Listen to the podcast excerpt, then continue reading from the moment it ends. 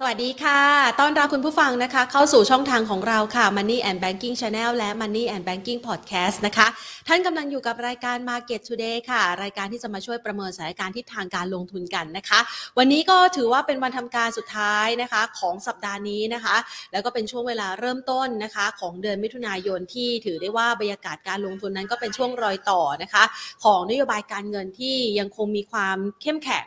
คือมีความแข็งกร้าวเพื่อที่จะสกัดกั้นทิศทางอัตราเงินเฟ้อที่ปรับตัวสูงขึ้นนะคะ โดยเมื่อวานที่ผ่านมาถึงแม้ว่าสหรัฐอเมริกานั้นจะมีการเปิดเผยตัวเลข ภาคการผลิตที่ดูเหมือนว่าจะอ่อนแรง แต่ว่าส่วนหนึ่งแล้วเนี่ยนะคะ ก็ยังคงมีภาพของการฟื้นตัวได้ค่อนข้างดีนะคะ แต่ก็คือชะลอตัวแหละเอาว่าอย่างนั้นนะคะ ในขณะเดียวกันค่ะ ถ้าเราไปดูตัวเลขการเปิดรับ พนักงานใหม่นะคะ ในสหรัฐอเมริกานั้นก็ยังทรงตัวอยู่ในระดับสูงทำให้นักลงทุนมีการคาดการณ์กันว่า ตัวเลขเศรษฐกิจเหล่านี้ที่อาจจะยังไม่ได้ชะลอตัวลงอย่างชัดเจนนะคะ แล้วก็ยังมีความต้องการแรงงาน ซึ่งจะเป็นตัวผลักดันทำให้ค่าแรงนั้นยังคงปรับตัวสูงขึ้น ก็จะเป็นประเด็นที่เร่งอัตราเงินเฟ้อแล้วก็ส่งผลทำให้การพิจารณาการขึ้นอัตราดอกเบี้ยของสหรัฐอเมริกานั้นอาจจะไม่ได้มีท่าทีที่อ่อนโยนหรือว่า ผ่อนคลายลงนะคะ และแนวโน้มนี้นะคะมันก็เร่งตัวมากขึ้นหลังจากที่เมื่อวานที่ผ่านมา 1 มิถุนายนก็เป็นวันเริ่มต้นหรือว่าดีเดย์ในการทำ QT ของธนาคารกลางสหรัฐด้วยนะคะ ท่ามกลางความวิตกกังวลเกี่ยวกับทิศทางอัตราเงินเฟ้อนี้เนี่ยนะคะ เราจะเห็นได้ว่าช่วงจังหวะเวลาที่ผ่านมาคนเริ่มมีการประเมินสถานการณ์ในอนาคตข้างหน้ามากขึ้น ว่าณปัจจุบันนี้เนี่ยแนวโน้มของการลงทุน หรือว่ากลยุทธ์การลงทุนที่เหมาะสม เราควรจะต้องมีการวางแผนรองรับสถานการณ์ที่อาจจะเกิดขึ้นกับ ภาวะถดถอยของสหรัฐอเมริกาที่อาจจะถูกชะงงัก จากสงครามระหว่างรัสเซียกับยูเครน จากกรณีของการขึ้นอัตราดอกเบี้ยแรงๆ แบบนี้นะคะ อย่างไรบ้างนะคะ เพราะมีการประเมินสถานการณ์ว่าถ้าขึ้นอัตราดอกเบี้ยแรงๆ วันนี้เนี่ย JP Morgan ออกมาระบุนะคะบอกว่าถ้าขึ้นอัตราดอกเบี้ยแรงๆ ขณะที่สงครามก็ยังไม่สิ้นสุด จะเป็นปัจจัยที่ฉุดทำให้เศรษฐกิจสหรัฐนั้นเข้าสู่ภาวะถดถอยได้ และเมื่อเกิดภาวะถดถอยแน่นอนนะคะว่ามันก็จะไปดึงนะคะ ภาพของการลงทุนของตลาดทั่วโลกด้วย รวมไปถึงประเทศไทยนะคะ ถึงแม้ว่าช่วงเวลานี้ไทยเองจะเป็นช่วงรอยต่อของการฟื้นตัวด้านการท่องเที่ยวของไทยที่เราคาดหวังเหลือเกินว่าจะดึงให้นักท่องเที่ยวกลับคืนมา แล้วก็กลับมา จับจ่ายใช้สอยทำให้กิจกรรมทางเศรษฐกิจของเราดีขึ้น แต่ถ้าเราไปดูตัวเลขบ่งชี้นะคะ ดัชนีความเชื่อมั่นฝากฝั่งของการค้าปลีกของบ้านเรา ที่ทางด้านของธนาคารแห่งประเทศไทยทำร่วมกับสมาคมค้าปลีกเนี่ยเราจะเห็นได้ว่าดัชนีความเชื่อมั่นด้านการค้าปลีกของไทยเนี่ยก็ชะลอตัวลงเช่นเดียวกันนะคะ คือมีมุมมองที่ดูไม่ค่อยมั่นใจ มั่นใจน้อยลงนะคะ กับทิศทางของกิจกรรมเศรษฐกิจในอนาคตต่อภาพรวมค้าปลีก ซึ่งค้าปลีกเนี่ยมันเป็นตัวบ่งบอกว่ากำลังซื้อการจับจ่ายใช้สอยของคนในประเทศนั้น จะดีขึ้น หรือจะชะลอตัวลงนะคะ ปัจจัยดังกล่าวนี้เนี่ยนะคะมันก็เป็นภาพหนึ่งที่หลาย ๆ คนอาจจะต้องมาประเมินแล้วก็รีไวซ์นะคะภาพของการกำหนดกลยุทธ์การลงทุนในตลาดหุ้นไทยด้วยว่า เราจะสลับกลุ่มยังไง หรือแม้กระทั่งนะคะ กลุ่มไหนที่จะได้ประโยชน์นะคะ วันนี้ก็เลยนำมาซึ่งหัวข้อที่เราจะพูดคุยกันค่ะ หัวข้อที่เราพูดคุยกันก็คือว่าในภาวะตลาดนะคะ ที่ทั่วโลกเนี่ยเข้าสู่ภาวะตลาดมีในหลากหลายสินทรัพย์เลยนะคะ ไม่ว่าจะเป็นหุ้น ทองคำนะคะ คริปโตเคอเรนซีนะคะ หรือแม้กระทั่งในภาพที่หลาย ๆ คนเกิดความวิตกกังวลว่าภาวะเศรษฐกิจจะถดถอยแบบนี้เนี่ยนะคะ มันทำให้เป็นแรงชักจูงไปสู่ภาวะของตลาดหมีได้นะคะ เราก็เลยจะมากำหนดกลยุทธ์การลงทุนนะคะ ผ่านมุมมองของดรก้องเกียรติกันนะคะ เดี๋ยวอีกสักครู่เราจะต่อสายท่านนะคะ เพื่อที่จะมาพูดคุยในเรื่องนี้กันนะคะ แต่ก่อนอื่นเนี่ยอย่างที่บอกไปค่ะว่าอยากจะให้คุณผู้ชมเห็นภาพนี้นะคะ คือถ้าเราดูเรื่องของความวิตกกังวลเกี่ยวกับภาวะเศรษฐกิจถดถอย ภาวะที่เศรษฐกิจอาจจะเป็นตัวฉุดรั้งทำให้การลงทุนไม่ได้สดใสเหมือนในช่วงที่ผ่านมานะคะ เราต้องนิยามกันก่อนว่าตลาดหมีเนี่ยก็คือการปรับตัวลดลงจากระดับสูงสุดนะคะ ในช่วงที่ผ่านมาลดลงมาเนี่ยมากกว่า 20%มันจะเข้าสู่ภาวะตลาดหมี แต่ถ้าไม่เท่าในระดับนั้นนะคะ ก็คือเป็นภาพของการปรับฐานนะคะ ในช่วงเวลาดังกล่าวจากความผันผวนต่างๆ ที่เข้ามากระทบนะคะ ถ้าเราลองไปตรวจสอบดู เราจะเห็นได้ว่าในช่วงที่ผ่านมานะคะ ตลาดหุ้นสหรัฐอเมริกาเนี่ย เรียกว่าปรับลดลงมาจากระดับสูงสุดในช่วงต้นปี 37,000 นะคะ37,000 มาณปัจจุบันเนี่ยมีจังหวะยุบย่อใกล้ๆ 30,000 ด้วยนะคะ แล้วก็รีบาวกลับคืนมาอยู่ที่ระดับสักประมาณ 32,000ณปัจจุบันนะคะ ดังนั้นเนี่ยจะเห็นได้ว่าสถานการณ์ดังกล่าวก็เป็นสิ่งหนึ่งที่หลายๆ คนให้ความสนใจนะคะ ถ้าเราไปดู Fear and Greed Index ซึ่งเป็นการบ่งบอกถึงความโลภและความกลัวของนักลงทุนในตลาดโลกเนี่ยจะเห็นได้ว่ายังอยู่ในภาวะที่ก้ากึ่งระหว่างกลัวมากกับกลัวนะคะ ซึ่งก็สะท้อนให้เห็นว่าในจังหวะของการปรับฐานนั้นมันน่าจะยังไม่สิ้นสุดลงไป และยังไม่ถึงจุดต่ำสุดของตลาดหุ้นด้วยนะคะ เดี๋ยวเราจะได้มาประเมินสถานการณ์นี้กันนะคะ กับมุมมองของดรก้องเกียรตินะคะ แต่ก่อนอื่นเราไปดูตลาดหุ้นไทยในวันนี้กันก่อนนะคะ วันนี้ก็ก้ากึ่งเหมือนกันสำหรับตลาดหุ้นไทยค่ะ เรามายืนอยู่ใกล้ๆระดับ 1,650 จุดอีกครั้งนะคะ คือเคลื่อนไหวขึ้นไปได้ แต่ดูเหมือนว่าจะยืนไม่ได้แข็งแกร่งนัก ในขณะที่มูลค่าการซื้อขายก็ล่นถอยลงมานะคะ อยู่ที่ระดับ 27,000 กว่าล้านบาทด้วยนะคะ แล้วปิดตลาดภาคเที่ยงในวันนี้ปิดไปที่ระดับ 1,654.84 จุดค่ะ ปรับตัวลดลงมา 5.17 จุดนะคะหรือว่าลดลงมาประมาณ 0.31%นะคะแล้วก็มีภาพของการเคลื่อนไหวที่เราจะได้เห็นนะคะแรงขายออกมาในห้าอันดับหลักทรัพย์แรกนะคะ THD โรงพยาบาลธนบุรี ปรับลดลงไป 2.4%ค่ะปตทสพนะคะปรับลดลง 0.3%ค่ะ BDMs นะคะขยับลดลง 0.95%ปตททรงตัวและบ้านปูนะคะ ปรับลดลง 0.81%ค่ะ เอาละค่ะ เราจะเห็นได้ว่าภาพรวมของการลงทุนในตลาดหุ้นไทยนะคะ วันนี้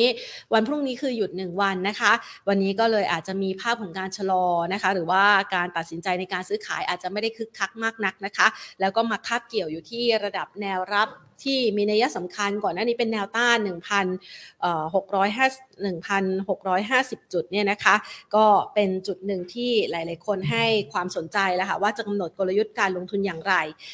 วันนี้นะคะเราจะมาพูดคุยกันนะคะ ในประเด็นเหล่านี้นะคะ กับกลยุทธ์การตั้งรับสู้ศึกตลาดหมีนะคะ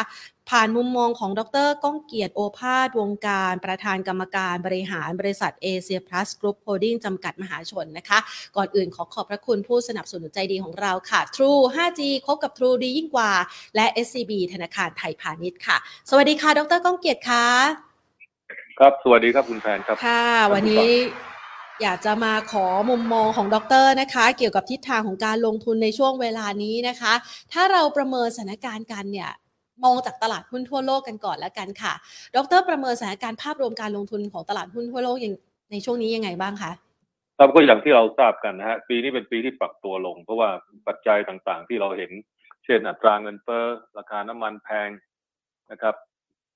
รวมทั้งผลประกอบการของบางบริษัท ก็เริ่มชะลอตัว ลงเพราะว่าค่าแรงสูงขึ้นนะครับ แต่ในแง่บวกเนี่ยก็มีเช่นมีธุรกิจต่างๆ เริ่มฟื้นตัวจากการเปิดเมืองของหลายประเทศถูกไหมครับรวมทั้งไอโรคโควิด -19 ก็เริ่มเป็นที่กังวลน้อยลงนะครับ เพราะฉะนั้นเนี่ยมันมีทั้งบวกทั้งลบนะแต่แน่นอนในสองสามปีที่ผ่านมาเนี่ย ตลาดทั่วโลกเนี่ยอยู่ในภาวะที่คึกคักมาก เนื่องจาก สภาพคล่องค่อนข้างเยอะนะครับธนาคารกลางของประเทศต่างๆ ก็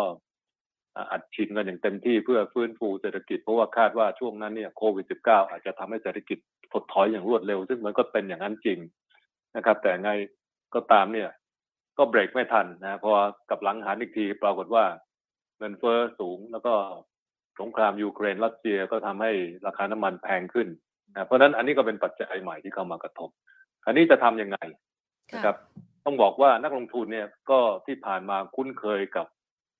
กับการลงทุนที่ค่อนข้างง่ายนะคือซื้ออะไรก็ขึ้นหมด ค่ะ ค่ะขึ้นซื้ออะไรก็กำไรหมดนะโอกาสขาดทุนนี่น้อยนะในช่วงสองปีที่ผ่านมาบางครั้งแน่นอนก็มีการปรับตัวลงตลาดหุ้นบ้าง เป็นครั้งเป็นคราว แต่ทุกครั้งก็จะเด้งขึ้นมา แล้วก็สูงกว่าที่เก่านะครับ ประกอบกับผลประกอบการของตลาดหุ้นใหญ่ระดับโลกอย่างเช่นสหรัฐอเมริกาเนี่ย ก็ดีกว่าที่คาด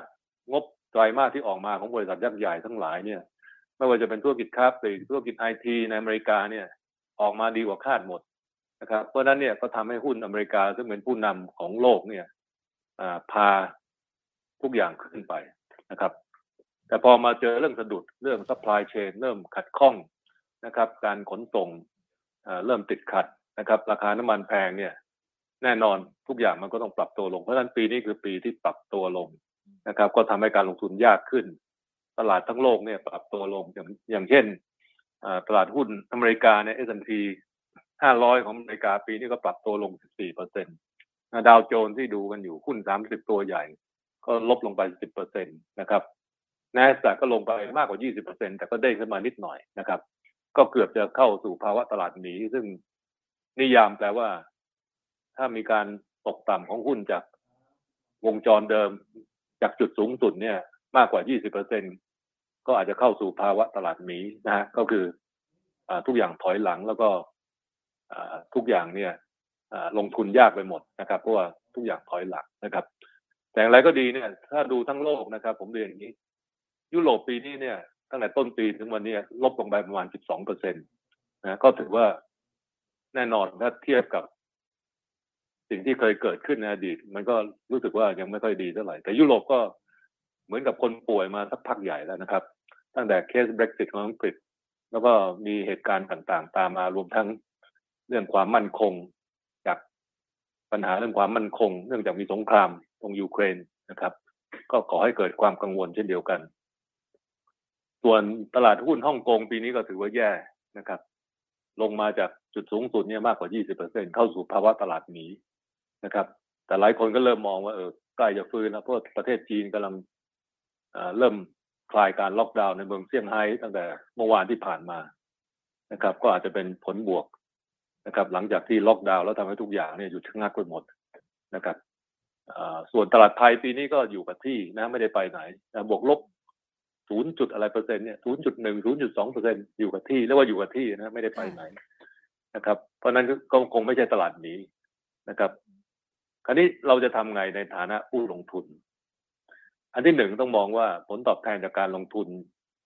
ปีนี้คงไม่ได้มากเท่าปีที่แล้วนะอันนี้ต้องทำใจก่อน อันนี้ต้องยอมรับสภาพความเป็นจริง ก็คงไม่ต่างกับการทำธุรกิจนะครับ ซึ่งไม่ใช่ว่าทุกปีจะดีสุดยอดตลอดเวลานะติดต่อกันทุกปีมันเป็นไปไม่ได้ มันก็ต้องมีวงจรวัฏจักรของมันขึ้นขึ้นลงลงเช่นเดียวกันนะอันนี้อันที่หนึ่งต้องทำใจนิดหนึ่งอันที่สองถามตัวเองว่า การลงทุนของเราเนี่ยมีมีความสมดุลในแต่ละ sector แต่ละกลุ่มอุตสาหกรรมบริการเพียงพอหรือไม่นะครับในอดีตถ้าคนที่ลงทุนในหุ้นอเมริกาเนี่ย ก็จะว่าโอ้ผมชอบหุ้นไอทีมากนะครับหุ้น FANG FANGMAN สมัยก่อนเขาเรียกว่า FANGMAN นะฮะก็จะมีตั้งแต่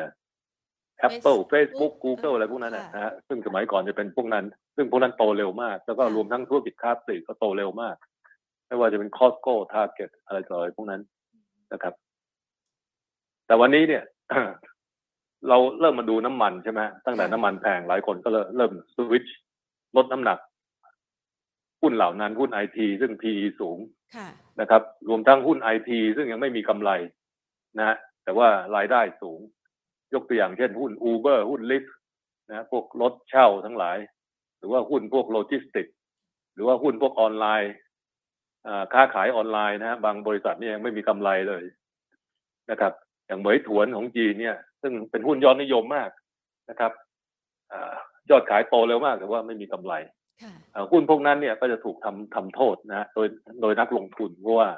จะทิ้งหุ้นพวกนั้นไปเยอะ แล้วก็เอาเงินไปซื้อหุ้นน้ำมันบ้าง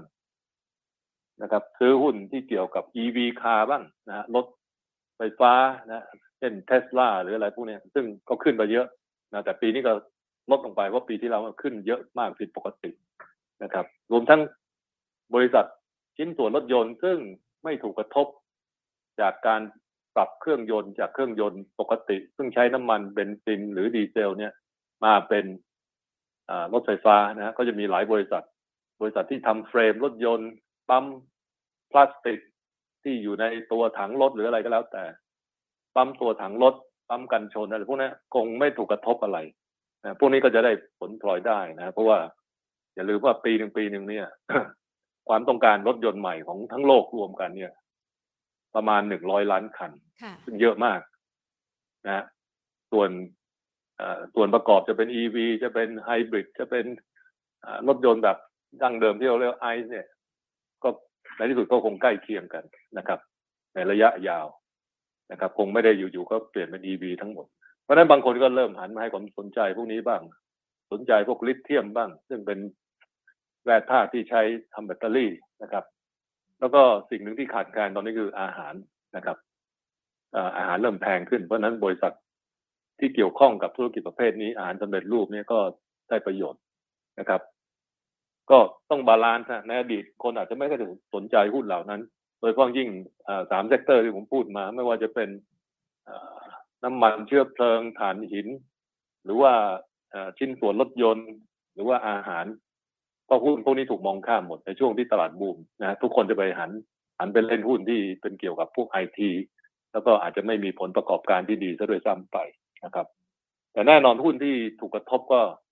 อย่างที่ผมเรียนในตอนต้น หุ้นที่แพงนะ PE สูง อยู่ใน sector บาง sector ที่ การเติบโตชะลอตัวลงนะครับหุ้นเก็งกำไรแรงๆ ทั้งหลายแหล่ก็คงคลายความนิยมไปนะครับ เพราะนั้นโอกาสที่อยู่ๆนักลงทุนจะกำไรหุ้นหนึ่งหลายๆเท่าในช่วงเวลาสั้นๆ เนี่ยก็คงแทบจะไม่มีนะครับ อันนี้คือภาพใหญ่ เพราะนั้นการลงทุนผมต้องเรียนว่าปีนี้ยากขึ้นนะต้องมีการ balance portfolio นะแล้วก็ดู cash flow ของหุ้นที่ลงทุนเป็นหลักนะครับ รวมทั้งราคาต้องเหมาะสมนะจะเป็นลักษณะนั้น ตลาดหมียังไม่เกิดนะครับ ต้องเรียนอย่างนี้ แต่ว่าหุ้นหลายตัวเนี่ย อยู่ในภาวะตลาดหมี เฉพาะหุ้นบางตัวที่ตกไปห้าหกสิบเปอร์เซ็นตนะครับ อย่างที่พวกเราทราบนะในในประเทศเราก็เห็นหลายตัวตกไปห้าหกสิบเปอร์เซ็นมีเยอะแยะไปนะครับ ในอเมริกาก็มีเยอะในหลายประเทศทั่วโลกก็มีเยอะ แต่ว่าตัชนีเนี่ยยังไม่ถึงขนาดวิกฤตนะครับ ค่ะฟังดูแล้วเบาใจนะคะ ทีนี้เรามากำหนดกลยุทธ์การลงทุนกันบ้างนะคะ หลายๆคนเนี่ยมองเห็นสัญญาณนะคะของการเคลื่อนย้าย หรือว่าการ ปรับพอร์ตการลงทุนนะคะเข้าไปในกลุ่มที่เมื่อสักครู่นี้ดรว่าไว้นะคะไม่ว่าจะเป็นพลังงานนะคะฐานหิน ชิ้นส่วนรถยนต์หรือว่าอาหารสำเร็จรูปที่ตามวิกฤตที่เกิดขึ้นในปีนี้นะคะ แล้วเรามองกลับมาจังหวะของความที่มีแรงขายในช่วงที่ผ่านมากับหุ้นในกลุ่มเทคโนโลยี หรือว่าหุ้นรายตัวที่ปรับตัวลงมาแรงๆจังหวะนี้ดรแนะนํำยังไงคะเพราะว่าส่วนหนึ่งแล้วเราก็คาดหวังการเติบโตของเขาในอนาคตพอสมควรนะคะอืม เอ่อผมคิดว่าผมจะไปยกตัวอย่างหุ้นเทคโนโลยีในอเมริกาดีกว่านะเพราะว่านั้นเห็นภาพชัดกว่า ของบ้านเราไม่ค่อยมีหุ้นเทคโนโลยีพวกนี้นะครับผมยกตัวอย่างไล่ไล่หุ้นหลัก ๆ เลย หุ้นที่ใหญ่ที่สุดคือ Apple นะครับ แน่นอนคนก็ห่วงว่ายอดขายมือถืออาจจะชะลอบ้างเนื่องจากชิ้นส่วนชิปบางชิ้นส่วนข้างในหรือชิปเนี่ยอาจจะขาดแคลนบ้างทำให้ยอดขาย ตกลงไปนะก็มีการปรับประมาณการลงนะครับเพราะนั้นหุ้น Apple ก็ปรับลงบ้างแต่ไม่เยอะ ที่ไม่เยอะเพราะว่าบริษัท Apple เนี่ยยังมีเงินสดมหาศาลอยู่ในบริษัท ซึ่งสามารถซื้อหุ้นตัวเองคืนได้นะครับเพราะนั้นก็เห็นการชะลอตัวลงบ้าง แต่ก็แน่นอนชั่วคราวเนื่องจากชิปขาดแคลนนะครับ แต่ว่าความต้องการของสินค้าเนี่ยไม่ได้ไม่ได้ลดลงนะครับ ยังดูดีอยู่หุ้น Google ซึ่งซึ่งเป็นหุ้นที่ผมชอบเป็นตัวหนึ่งนะครับ แน่นอนเอ่อ เติบโตมาโดยที่ไม่มีการแกว่งขึ้นลงตามฤดูกาลไม่ได้ตามว่าไตรมาสหนึ่งจะแย่กว่าไตรมาสสี่แล้วไม่มีคือขึ้นตลอดนะครับ แต่แน่นอนฐานมันใหญ่มาก แล้วก็ไปกินฐานโฆษณาจากคนอื่นมาเยอะนะครับ เพราะนั้นก็ยังเติบโตดีอยู่นะครับ งบออกมาก็ยังดูดีนะแต่เนื่องจาก PE สูงไปหน่อยตลาดก็เลยปรับตัวลงทำให้หุ้นลงไปบ้าง แต่ไม่ได้ลงเยอะเช่นเดียวกัน ส่วนหุ้น Facebook หรือ Meta เนี่ยอันเนี้ยจะลงเยอะนะครับเป็นเพราะว่าหลายเรื่องนะครับ อันที่หนึ่งก็คือเรื่องเอ่อชะลอตัวของไอ้ตัวรายได้จากการโฆษณา เรื่อง scandal ต่างๆ ซึ่งมีเยอะแยะไปหมดนะครับรวมทั้งมองไปข้างหน้าเขาจะลงทุนฮาร์ดแวร์มากขึ้นแล้วนะไม่ได้ลงทุนซอฟต์แวร์นะอย่างที่ผู้ก่อตั้งได้พูดถึง บอกว่าในช่วงสามสี่ปีข้างหน้าอย่างน้อยเนี่ย จะมีการลงทุนเยอะมาก capital intensive ก็คือ ใช้จ่ายในเรื่องฮาร์ดแวร์เยอะมาก เพราะว่าจะเปลี่ยนเป็นเมตาเวิร์สอย่างที่พวกเราทราบกันอยู่ เพราะนั้นเนี่ยผลประกอบการอาจจะถูกกระทบ ขนาดหุ้นตกมา PE สิบสามสิบสี่สิบสี่เท่าก็ยังแทบจะยืนไม่ได้นะครับ ตอนนี้ก็เริ่มเริ่มยืนได้แล้วครับ คือตกไปค่อนข้างเยอะมากนะครับเพราะนั้นส่วน Microsoft อันนี้ก็ดีวันดีคืนนี้ไม่เป็นไรแต่ว่าเนื่องจากฐานมันใหญ่ก็คงไม่ได้เติบโตมากมายเหมือนในอดีตแต่ก็เรียกว่าเป็นหุ้น เรียกว่าหลุมหลบภัยของนักลงทุน นะผู้จัดการกองทุนส่วนใหญ่จะมีหุ้นตัวนี้อยู่ในพอร์ต ไม่ว่าจะเป็น Microsoft Google Apple นะครับ ส่วนใหญ่ทุกคนจะมีนะครับส่วนหุ้นที่ผมเห็นเนี่ยในอเมริกานะ ซึ่งผมว่าอาจจะใกล้เคียงกับบ้านเราบ้างนะเช่นค้าปลีกก็เป็น sector ที่ยอดนิยม อย่าง Costco เนี่ยอ่าก็ตกมาบ้างนะครับ มีบ้างเพราะว่าไอ้ต้นทุนสินต้นทุนค่าแรงสูงขึ้น เหมือนกับ Target นะฮะคล้ายๆกัน ค่าแรงคนสูงขึ้นนะครับ แล้วก็ถ้ามีการสต็อกสินค้าเนี่ยไม่ตรงตามที่ตลาดต้องการเนี่ยก็อาจจะทำให้เสียโอกาส เช่นมีอยู่บางช่วงเนี่ย Target ไปสต็อกพวกสินค้าทางด้านอิเล็กทรอนิกส์เยอะเกินไป แต่ว่ายอดขายมันไม่ได้สูงตามเท่าไหร่ อันนี้ก็ทำให้ถูกกระทบ ผลประกอบการที่ประกาศมาก็เลยผิดหวังนะครับ นักลงทุนก็ขายหุ้นลงมาเยอะเหมือนกันนะครับ PE ก็ลงมาเหลือสิบสองสิบสามเท่าเช่นเดียวกัน คือคือถ้าเราไปดูหุ้นตลาดใหญ่ตอนนี้เนี่ยต้องเรียนว่า PE นี่เริ่มน่าสนใจนะครับอันนี้ก็จะเป็นเป็นลักษณะที่เกิดขึ้น ของบ้านเราเช่นเดียวกันนะครับ เราก็มามาดูหุ้นที่คล้าย ๆกันนะต้องเรียนว่าตัวเลขทั่วๆไปในไตรมาสหนึ่งที่ประกาศออกมาเนี่ย ก็ใกล้เคียงกับที่นักวิเคราะห์เราพยากรณ์ไว้ส่วนใหญ่นะใกล้เคียงมากนะคืองบ ไตรมาสหนึ่งที่ออกมารวมกันทั้งตลาดหลักทรัพย์เนี่ย ได้ประมาณเท่ากับ26เปอร์เซ็นของพยากรณ์ของทั้งปีก็คือประมาณหนึ่งในสี่ก็เรียกว่าใกล้เคียงนะครับ ไม่ได้ผิดพลาดอะไรมากมายนะเพราะนั้นก็ไม่มีเซอร์ไพรส์อะไรที่เป็นบวกหรือลบนะครับ เพราะนั้นหุ้นที่ออกมาดีก็อย่างอยู่ในธุรกิจที่ผมเรียนในตอนต้นมันจะเป็นอาหารน้ำมันอะไรเอ่อพลังงานประเภทนั้นนะครับ ส่วนที่แย่ก็อาจจะมี sector อื่นๆ เช่น การเงินก็อาจจะน้อยกว่าที่คาดไว้ อสังหาริมทรัพย์ก็คงถูกกระทบนะเนื่องจากการจะรอการโอนหรืออะไรก็แล้วแต่นะครับอันนี้ก็จะเป็นตัวอย่างนะครับค่ะคุณผู้ชมอันนี้ถามว่าโอกาสมีไหมในการลงทุนในช่วงตลาดลักษณะนี้ตลาดลักษณะนี้เนี่ยมีโอกาสเช่นเดียวกัน แต่ว่าต้องขึ้นอยู่กับฝีมือของผู้ลงทุนแล้วไม่ใช่ซื้อแล้วก็อยู่ๆหุ้นมันก็ขึ้นไปโดย ไม่ต้องทำอะไรมากมายนะเรียกว่าต้องเหนื่อยหน่อยเพราะว่าตลาดจะแกว่งเป็นขึ้นขึ้นลงลงเป็นจิ๊กซอนะฮะแล้วเทรนด์อาจจะขึ้นก็ได้ หรือเทรนด์มันอาจจะลงก็ได้นะครับ ถ้าผมไปดูตัวเลขย้อนหลังเนี่ยในอดีตเนี่ย ในช่วงที่เกิดตลาดหมีเอาเอาตลาดที่แย่ๆในในโลกเนี้ยตลาดอเมริกาก็ได้ หรือตลาดทั้งโลกก็ได้คล้ายๆกันในปี 2020 ซึ่งผ่านมาไม่นานเนี่ยจำได้ไหมครับว่า ตลาดหุ้นมีการปรับตัวเยอะ อยู่ช่วงหนึ่งช่วงไตรมาสที่หนึ่งปลายไตรมาสที่หนึ่งนะครับ เมื่อสองปีที่แล้ว ตกไปเยอะมาก แต่ว่าจากจุดต่ำสุดตรงนั้นเนี่ยที่ตกไปนะครับ ไปถึงจุดสูงสุดที่เด้งขึ้นมาใหม่เนี่ย ช่องว่างมันอยู่ถึงเจ็ดสิบห้าเปอร์เซ็นอันนี้หมายความอะไรครับ หมายความว่าโอกาสมี ถ้าหุ้นตกเยอะๆก็คือต้องซื้อก็แค่นั้นเองตราบใดที่ผลประกอบการตราบใดที่บรรยากาศ ทางด้านแมกโรอิคโนมิกส์แล้วก็ตราบใดที่ภาวะการเงินยังเอื้อมหน่วยอยู่ อันนี้ก็คือซื้อได้แต่ไม่ต้องว่าซื้อแล้วจะได้เจ็ดสิบห้าเปอร์เซ็นต์นะแต่ซื้อหมายความว่า โอกาสกำไรเนี่ยค่อนข้างมากทีเดียว ถ้ากล้าซื้อ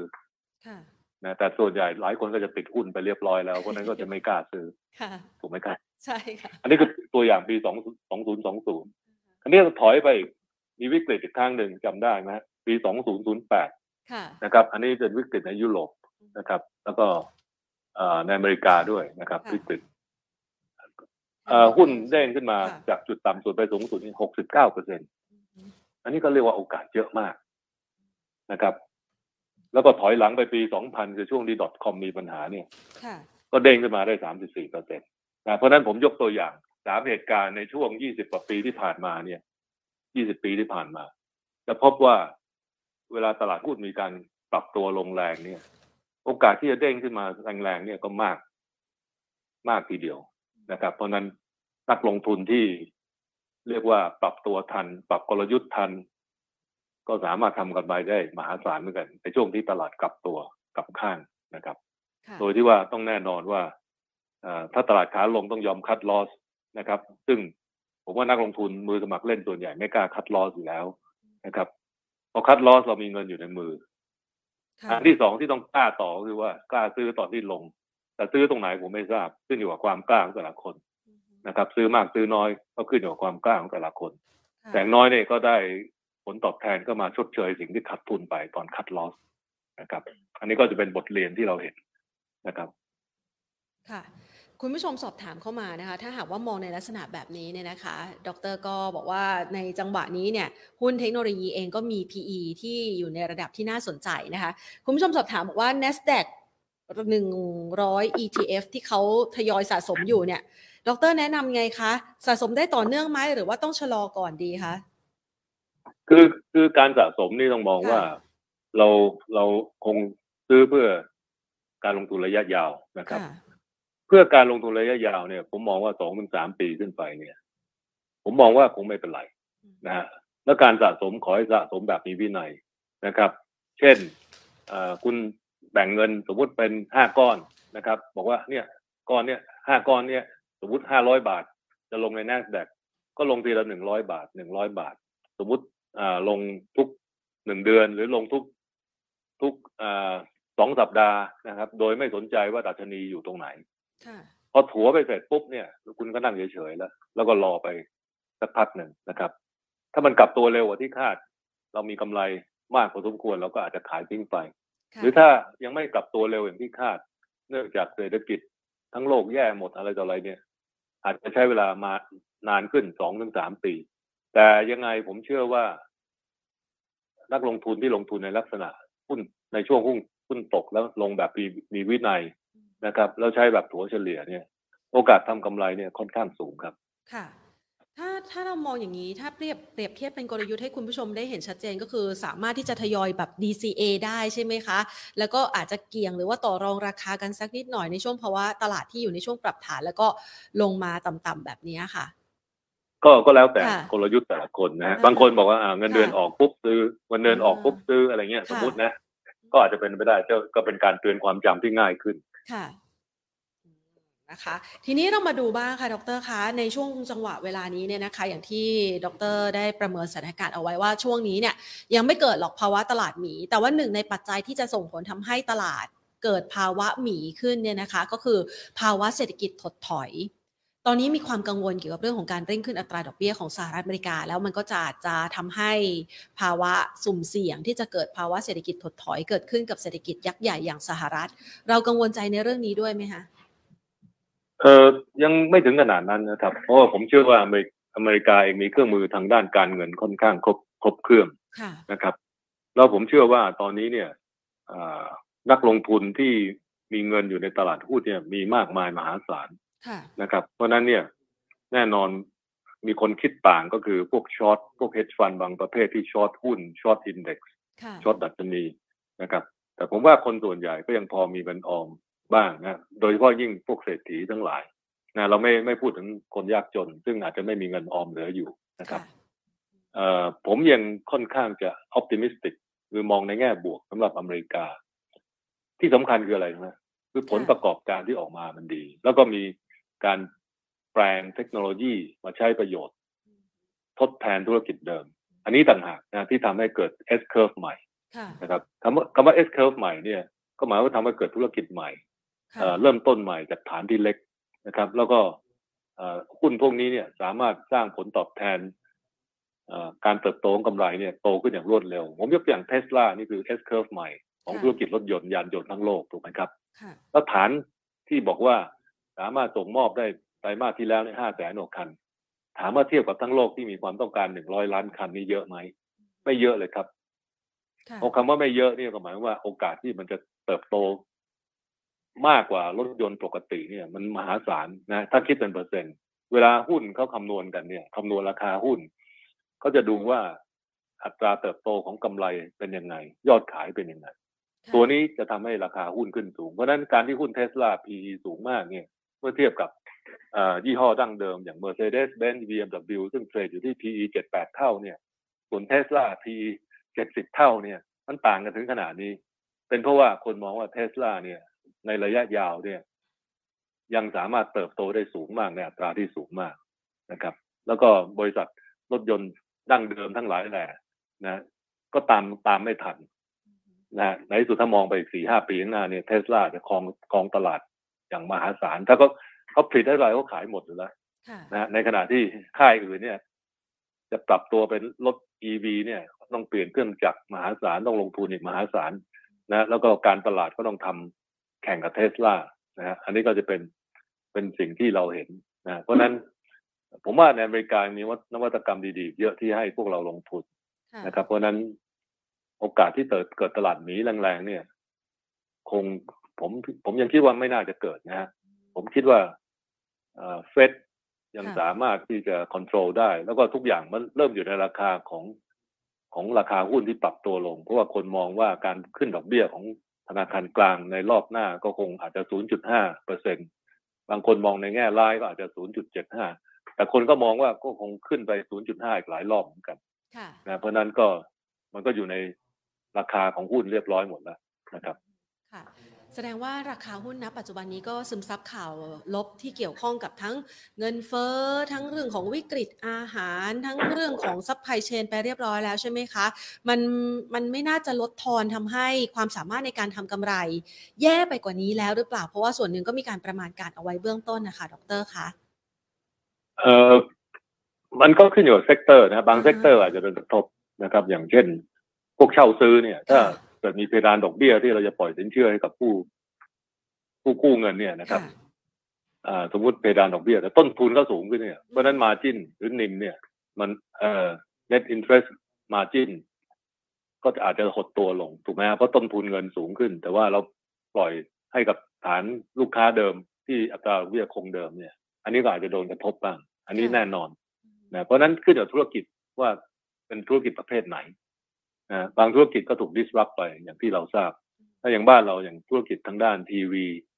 โทรทัศน์เนี่ยแทบจะไม่เหลือเลยถูกไหมครับค่ะก็ถูก disrupt โดย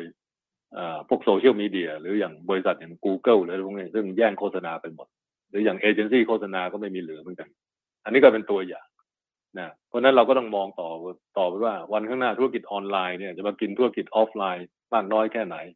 ธุรกิจธนาคารแบบมือถือที่ใช้มือถือ นะฮะ telephone banking telephone banking จะมาทดแทนธนาคารแบบดั้งเดิมได้รวดเร็วแค่ไหนนะครับค่ะมันมันมันก็จะมีธุรกิจประเภทนี้ขึ้นมา แล้วธุรกิจประเภทนี้ก็จะได้เอ่อ multiple หรือ PE ที่ราคาสูง เพราะว่าถือว่าเป็น S curve ใหม่ มาทดแทนธุรกิจดั้งเดิม แล้วธุรกิจดั้งเดิมก็จะค่อยๆเอ่อหดตัวไปนะครับ แล้วก็หรือไม่ก็ต้องปรับตัวไปตามสถานการณ์นะครับค่ะอ่าผมผมยังเชื่อว่าการที่เรามีธุรกิจใหม่ขึ้นมาทดแทนธุรกิจเก่าเนี่ย มันก็จะทำให้ตลาดหุ้นเนี่ย มีตัวเล่นตัวเลือกในการลงทุนของนักลงทุนมากขึ้นนะครับ อันนี้ก็จะเป็นประโยชน์ที่จะทำให้ตลาดหุ้นเนี่ยไม่ได้เอ่อเรียกว่าเสียหายจนมากมายจนเกินไปนะครับ ในช่วงที่อัตราเงินเฟ้อสูง แล้วก็สภาพเงินอาจจะลดเเริ่มเติมตึงตัวขึ้นบ้างนะครับ ถ้าเรามองนะคะจากประเด็นเหล่านี้เนี่ยนะคะ ย้อนกลับเข้ามาในตลาดหุ้นไทย ซึ่งกำลังอยู่ในช่วงจังหวะของการเปิดประเทศให้การท่องเที่ยว ซึ่งเป็นฟันเฟืองสำคัญเลยที่เราไม่สามารถทำรายได้มาในช่วง 2-3 ปีที่ผ่านมาเนี่ยนะคะ กลับคืนมา พอมีความคาดหวังเกี่ยวกับเรื่องของการเติบโต หรือว่าการปรับตัวดีขึ้นของตลาดหุ้นไทยต่อจากนี้ไหมคะเออมีครับค่ะผมผมคิดว่า แน่นอนก็เราเราก็เห็นราคาหุ้นขึ้นไปรอหมดแล้วค่ะนะฮะไม่ว่าจะเป็นหุ้นของการท่าอากาศยานเนี่ยฮะเพราะค่ะคนก็มองว่านักท่องเที่ยวก็จะมามากขึ้นอ่าหรือว่าหุ้นของโรงแรมทั้งหลายแหล่นะก็เริ่มปรับตัวขึ้นไปนะครับ หุ้นที่เกี่ยวกับโรงพยาบาล เกี่ยวกับสุขภาพนะฮะเพราะว่าเมืองไทยถือว่าเป็นเอ่อเป็นฮับทางด้านรักษาสุขภาพเอ่อคนทั่วโลกเนี่ย ได้ยินชื่อเสียงแล้วก็มาใช้บริการเยอะ อันนั้นก็ปรับตัวขึ้นไปเยอะนะครับ เพราะฉะนั้นเนี่ยอ่าถ้ามีตัวเลขรายรายไตรมาสมารองรับอ่าเป็นการยืนยันว่าทุกอย่าง confirm ผมก็คิดว่า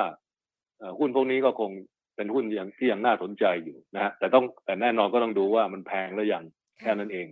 นะคือดีมันดีแน่ แต่ว่าดีแต่แพงกับดีกับถูกเนี่ยมันไม่เหมือนกันค่ะนะหุ้นดีแต่แพงก็คืออาจจะไม่ดีก็ได้ แต่หุ้นดีแล้วถูกด้วยก็คือหุ้นที่น่าสนใจ ค่ะนะครับ แล้วก็หุ้นพวกขนส่ง ผมว่าก็ใช้ได้นะเอ่อผมพูดถึงขนส่งทางเรือนะครับเพราะค่ะในปีที่ปีที่แล้วกับปีนี้เนี่ย เรียกว่าเฟรดเรทเนี่ย สูงขึ้นอย่างมากมายมหาศาล เพราะฉะนั้นบริษัทที่อยู่ในธุรกิจขนส่งเดินเรือเนี่ย ได้ผลประโยชน์เยอะมากนะครับ อันนี้อันนี้ก็เป็นเป็นข้อข้อหนึ่งที่ผมว่าคนอาจจะทราบแต่ไม่ไม่ไม่ทราบว่ามันดีขนาดนั้นนะครับ บังเอิญผมก็ได้พูดคุยกับผู้คนที่อยู่ในธุรกิจนี้เขาบอกว่าไม่เคยเห็นอย่างนี้มาก่อนตั้งแต่ทำธุรกิจมา 20 กว่าปีค่ะนะครับ อันนี้ก็เป็นตัวอย่างอ่าฮะเพราะฉะนั้นในท่ามกลางของข่าวร้ายเนี่ย ต้องเรียนว่าก็ยังมีข่าวดีมากมายมหาศาลค่ะนะครับ แต่ขึ้นอยู่ว่าเรามองมองเห็นหรือเปล่าเท่านั้นเองนะครับค่ะ งั้นอยากจะให้ดรช่วยประเมินหุ้นไทยในช่วงเวลานี้สักหน่อยนะคะ 1,650 จุดนี้ถือว่าสมราคาแล้วหรือยังคะ มีโอกาสที่เอ่อมองว่าแพงไปไหมมีโอกาสจะลดทอนหรือว่าถอยลงมาจากนี้อีกไหมคะ ดรมองยังไงคะสำหรับดัชนีตลาดหุ้นไทยช่วงนี้ ผมอะคิดว่าก็แถวนี้ก็พอค่ะพอเหมาะพอสมอะนะฮะ เพราะอะไรรู้ไหมฮะค่ะเพราะว่าถ้าเราดูนะหุ้นใหญ่ของเราติดตัวแรกเนี่ยค่ะวันนี้กับเมื่อสิบปีแล้วเหมือนกันหมดใกล้เคียงกันมากอ๋อจะมีอะไรบ้างเล่มีตัวเดิน้ำมัน มีน้ำมันมีมือค่ะถือมีอ่าฮะมีค้าปลีกอะไรพวกเนี้ยนะฮะค่ะไม่มีไอทีไม่เป็นไร เพราะฉะนั้นถามว่าเอ่อน้ำมันมันก็ดีก็พยุงขึ้นมา ส่วนธุรกิจมือถือก็อย่างนั้นอย่างนั้น แต่ว่า cash flow ดีค่ะนะครับ มันก็อยู่ของมันได้นะครับ แล้วก็ธุรกิจค้าปลีกก็ฟื้นตัวขึ้นมานะครับอ่าก็ผมว่าหลักๆ มันก็คล้ายๆเดิมอะนะคือไม่มีอะไรที่แบบแย่จนแบบดึงให้ดัชนีลงไปแบบมากมายมหาศาลค่ะ นะถ้าแย่เป็นรายตัวอย่างหุ้นเล็ก ๆ หุ้นขนาดกลางบางตัวที่แย่มากๆมันก็ไม่มีผลต่อดัชนีของเรา ถูกไหมครับอ่าส่วนหุ้นธนาคารก็ โอเค มันก็อย่างนั้นอย่างนั้นนะครับ ถามว่าธนาคารบ้านเราถูกไหมก็ก็ไม่แพง แต่ว่าธนาคารทั้งโลกก็ถูกอยู่อย่างเงี้ยนะ P ไม่ถึงสิบเท่านะ price to book บางทีก็ยังต่ำกว่าหนึ่งแต่ทั้งนั้นนี่เป็นธนาคารที่ดีมาก อย่างเช่น Mitsubishi UFJ นะครับ ซึ่งต่ำกว่าบุ๊ก นะหรือว่าไอ้นี่เป็นเบอร์หนึ่งของญี่ปุ่นเลยนะฮะเป็นเจ้าของ Morgan Stanley ด้วย หรือแม้กระทั่งอย่างหุ้น JP Morgan แบงก์อเมริกา พวกนี้ P ก็ไม่ไม่ต่างกับแบงก์กสิกรไทยเท่าไหร่ค่ะนะครับ เพราะฉะนั้นก็ถ้าดูแล้วเราก็ไม่ได้แพงกว่าเขาไม่ได้ถูกกว่าเขานะครับค่ะอ่าแล้วก็ประกอบกับผมเชื่อว่านักลงทุนระดับโลกทั้งหลาย กองทุนยักษ์ใหญ่ทั้งโลกเนี่ย ก็มีการลด portfolio ในในหุ้นในอเมริกาในยุโรปในช่วงที่ผ่านมานะ แล้วก็เริ่มกระจายมาตลาดเกิดใหม่ ตลาดเกิดใหม่ก็คือรวมทั้งตลาดไทยด้วย อินโด อินเดีย เวียดนามนะครับ ซึ่งได้ประโยชน์เยอะนะตลาดพวกนี้ก็ได้ประโยชน์นะแต่เนื่องจากตลาดพวกเรามันเล็กมากอะเมื่อเทียบกับเงินที่เขาขายมา เพราะฉะนั้นส่วนหนึ่งก็คงไปไปไปลงทุนในธุรกิจอื่น ๆ หรือจ่ายคืนให้กับผู้ถือหุ้น ผู้ถือถือหน่วยลงทุน หรือไปลงใน private equity ค่ะนะครับ หรือลงในพวกสตาร์ทอัพดีๆ นะครับ อันนี้ก็จะเป็นตัวอย่างที่เกิดขึ้น ค่ะ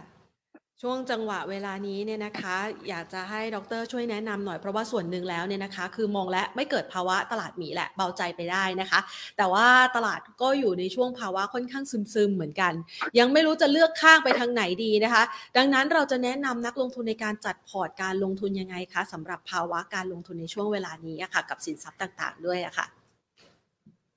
เออก็ผมคิดว่าอย่างที่ค่ะผมเรียนในตอนต้นคือจัดค่ะให้มีเป็น balance portfolio นะฮะอืมมีมีทั้งธุรกิจดั้งเดิม แล้วก็ธุรกิจที่ได้ประโยชน์ค่ะจากเงินเฟ้อนะฮะนะธุรกิจดั้งเดิมก็เป็นธุควรจะเป็นธุรกิจที่มี cash flow ดีนะมีกระแสเงินสดดีมีการจ่ายปันผล สมมติว่าผมมองว่าเกินสักสามสี่เปอร์เซ็นขึ้นไปค่ะจ่ายอย่างสม่ำเสมอทุกปีอะไรเงี้ยนะฮะผมคิดว่าใช้ได้ก็อยู่ใน sector ที่ที่ผมเรียนในตอนต้นที่ว่าเป็นค่ะ sector ที่ยังน่าสนใจนะครับเอ่อ ส่วนนะไม่ว่าจะเป็นอาหารพลังงาน หรือว่าเอ่ออื่นค่ะๆนะฮะที่น่าจะได้ประโยชน์นะหรือว่าพวกธุรกิจเปิดเมืองอะไรต่ออะไรพวกนี้นะครับค่ะถ้าเป็นต่างประเทศก็คงหนีไม่พ้นธุรกิจไอที cyber security นะครับ แล้วก็พวกแบรนด์เนมต่างๆ แล้วก็พวกสายการบินซึ่งได้ประโยชน์จากการเปิดเมืองนะครับ เป็นต้นค่ะเอ่อส่วนเอ่อ ที่ผ่านมาก็การลงทุนก็คงไม่ใช่ทุ่มไปทั้งหมดนะฮะส่วนหนึ่งก็ต้องมีเงินเหลือเงินสดเก็บไว้ด้วยเผื่อกรณีเผื่อเหลือเผื่อขาดเพราะเราก็ไม่รู้ว่าจะมีเหตุการณ์ร้ายแรงอะไรเกิดขึ้นอีกหรือเปล่าในวันข้างหน้านะครับค่ะเพราะฉะนั้นการที่มีเงินสดถือไว้ในมือก็ถือว่าปลอดภัยนะครับ ไม่ใช่ไปทุ่มอยู่กับในสินทรัพย์เสี่ยงทั้งหมด อันนี้ก็ไม่ควรนะครับค่ะอ่ามันไม่ใช่ภาวะภาวะกระทิงซึ่งทุกคนอาจจะมองว่าเออซื้ออะไรก็ขึ้นหมด แต่อันนี้ไม่ใช่ อันนี้ค่ะ ซื้อของดีก็ลงได้นะครับ เพราะฉะนั้นก็ต้องมีเงินเอาไว้ถัวเฉลี่ยบ้างเป็นครั้งเป็นคราวนะครับค่ะผมก็คิดว่าเป็นลักษณะนั้นนะแล้วก็ต้องอดทนหน่อยนะคือผลตอบแทนที่ได้คงไม่ได้คืนมาอย่างรวดเร็วมารวดเร็วภายในเวลาสั้นๆครับ ค่ะได้เลยค่ะ วันนี้ต้องขอขอบพระคุณดรมากนะคะ ที่มาช่วยเสริมมุมมองให้กับนักลงทุนกับภาวะการลงทุนในช่วงเวลานี้นะคะครับค่ะขอบคุณครับขอบพระคุณค่ะ สวัสดีค่ะ ค่ะดรก้องเกียรติโอภาสวงการนะคะ ประธานกรรมการบริหารบริษัทเอเชียพลัสกรุ๊ปโฮลดิ้งจำกัดมหาชนนะคะ ก็มาประเมินถึงสถานการณ์ คือช่วงจังหวะเวลานี้ หลาย ๆ คนเนี่ยเห็นภาพของการปรับพักฐานของตลาดหุ้นทั่วโลกนะคะ จากระดับสูงสุดที่เคยสดใส ภายหลังจากผ่านพ้นสถานการณ์การระบาดของโควิด -19 เป็นต้นมา เราจะเห็นจังหวะความชดช่วงของตลาดหุ้นทั่วโลก ในช่วงต้นปี 565 หรือว่า 2022 ก็คือปีนี้แหละ ในช่วงต้นปีนี่นะคะ ภาพของความสดใส สดใสมากๆนะคะ แล้วก็เป็นช่วงรอยต่อของการเข้าไปลงทุนในสินทรัพย์ต่างๆ ด้วยนะคะ เราจะเห็นภาพของภาวะตลาดกระทิง ในช่วงที่ผ่านมา จนไปฝากเอาไว้อยู่ในระดับสูงสุดนะคะ ในช่วงต้นปี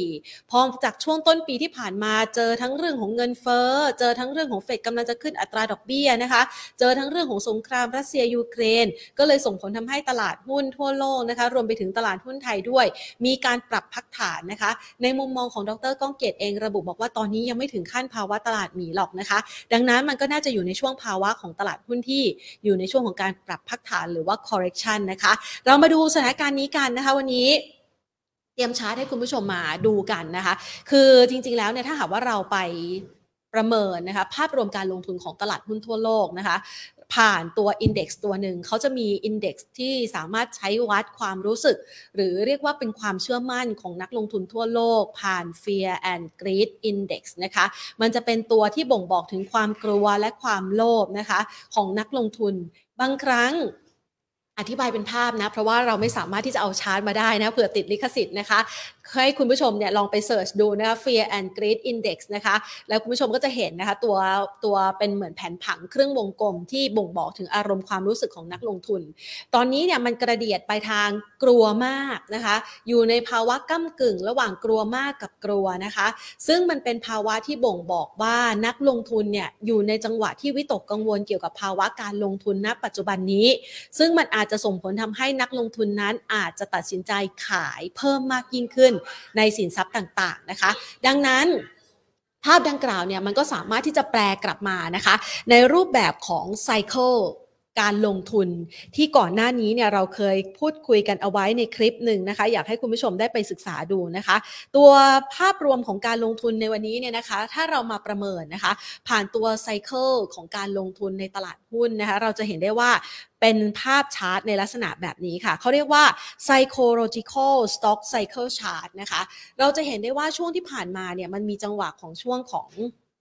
อ่าขออนุญาตนะคะ ใช้เมาส์นะคะช่วงจังหวะที่เรามองมีมุมมองเชิงบวกต่อทิศทางของการลงทุนนะคะมันก็จะเป็นช่วงของการปรับตัวเพิ่มขึ้น ของราคาหุ้นหรือว่าดัชนีตลาดหุ้นนะคะ จนกระทั่งผ่านไปถึงจุดสูงสุดนะคะ ของตัวการลงทุนตรงนี้เนี่ยมันก็จะเป็นช่วงที่ดัชนีของกรีดนะคะหรือว่าความโลภนะคะคือมันเริ่มมีมุมมองเชิงบวกไปหมดเกี่ยวกับทิศทางของการลงทุนในช่วงเวลานั้นนะคะทำให้นักลงทุนส่วนหนึ่ง อาจจะรู้สึกกลัวที่จะพลาดโอกาสทำกำไรไป หรือที่เขาเรียกว่าภาวะโฟโมนะคะโฟโมนี่เป็นภาวะเหมือนกับว่า กลัวที่จะพลาดโอกาสดีๆ ไป fear of missing นะคะเอ่อ fear of missing out นะคะ ซึ่งในช่วงจังหวะแบบนั้นเนี่ยมันก็จะทำให้ทุกคนเนี่ยโหมเข้ามาลงทุนนะคะ ก็จะเป็นจุดสูงสุดพอดีเลยนะคะ ถ้าเทียบเป็นกราฟเป็นเวฟเนี่ย เราก็สามารถที่จะอธิบายผ่าน e r a t e wave ได้เหมือนกันนะ มันจะมีภาวะที่ เจ้าเจ้ามือขายลงมานิดนึงแล้วเจ้ามือก็จะเริ่มสลัดและแล้วก็จะเป็นจังหวะล่อเมา ก็กลายเป็นช่วงจังหวะติดดอยในช่วงเวลาแบบนี้นะคะ จนกระทั่งตลาดหุ้นเนี่ยปรับตัวลดลงมานะคะ อยู่ในช่วงภาวะ คือตอนนี้มันอยู่ในช่วงภาวะประมาณนี้แหละ ก็คือรู้สึกกลัว และก็รู้สึกย่ำแย่และกังวลใจว่า เอ๊มันจะขายไปมากกว่านี้อีกหรือไม่นะคะ มันเลยทำให้ดัชนีตลาดหุ้นนะคะถ้าลองไปเทียบดู มันก็จะเริ่มปรับลดลงมาค่อนข้างลึกแล้วก็แรงนะคะ จังหวะแบบนี้เนี่ยยิ่งกลัวมากก็จะยิ่งทำให้ทุกๆ คนหรือว่านักลงทุนเนี่ยเทขายกันมากยิ่งขึ้น แล้วก็อาจจะเป็นจังหวะที่ทำให้มีการประเมินสถานการณ์ว่ามันอยู่ในภาวะที่ขายมากเกินไปนะคะ